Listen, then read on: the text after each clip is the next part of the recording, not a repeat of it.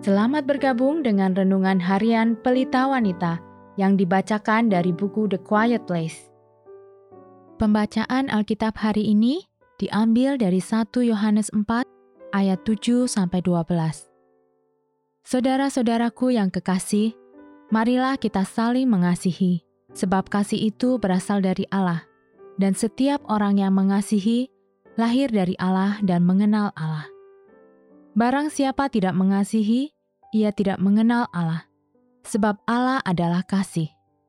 Dalam hal inilah kasih Allah dinyatakan di tengah-tengah kita, yaitu bahwa Allah telah mengutus anaknya yang tunggal ke dalam dunia, supaya kita hidup olehnya. Inilah kasih itu, bukan kita yang telah mengasihi Allah, tetapi Allah yang telah mengasihi kita dan yang telah mengutus anaknya sebagai pendamaian bagi dosa-dosa kita. Saudara-saudaraku yang kekasih, jikalau Allah sedemikian mengasihi kita, maka haruslah kita juga saling mengasihi. Tidak ada seorang pun yang pernah melihat Allah. Jika kita saling mengasihi, Allah tetap di dalam kita dan kasihnya sempurna di dalam kita. Ayat kunci hari ini adalah dari 1 Yohanes 4 ayat 12. Tidak ada seorang pun yang pernah melihat Allah.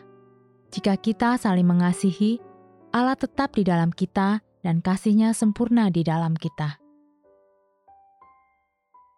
Mendapatkannya bersama.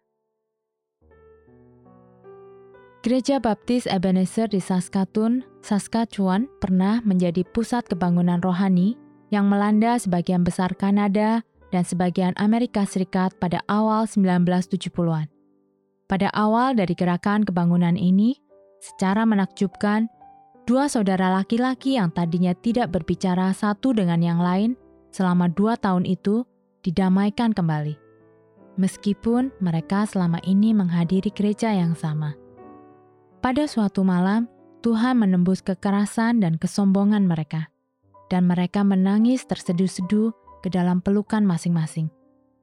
Jemaat gereja takjub dengan perubahan drastis yang terjadi pada kedua laki-laki ini dan Tuhan memakai kesaksian mereka secara luar biasa untuk menyebarkan dan memperdalam pekerjaan kebangunan rohani.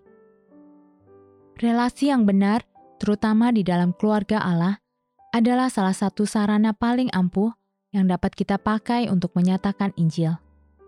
Karena dialah damai sejahtera kita, yang telah mempersatukan kedua pihak dan yang telah merubuhkan tembok pemisah, yaitu perseteruan.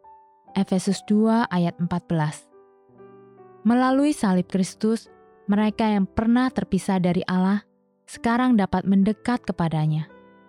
Dan melalui salib yang sama itu, tembok pemisah perseteruan yang mudah sekali terjadi di antara kita dan orang lain telah dihancurkan juga, sehingga memungkinkan kita diperdamaikan, hidup damai bersama, seperti mereka yang dulunya terpisah namun juga telah merendahkan diri di hadapannya. Kebangunan rohani dan pendamaian tidak terpisahkan.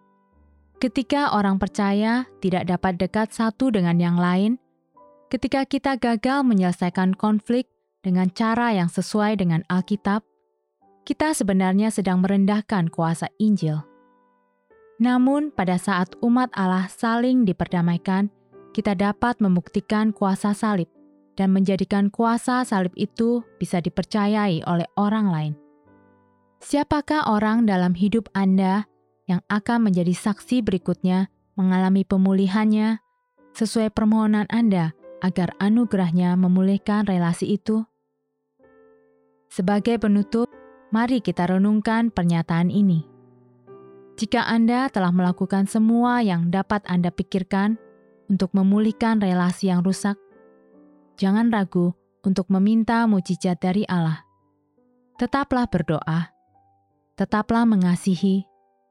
Sedapat mungkin, jangan berhenti untuk mengusahakan akan adanya pendamaian. Tuhan menginginkan hal tersebut terjadi sama besarnya, atau bahkan lebih besar daripada Anda menginginkannya.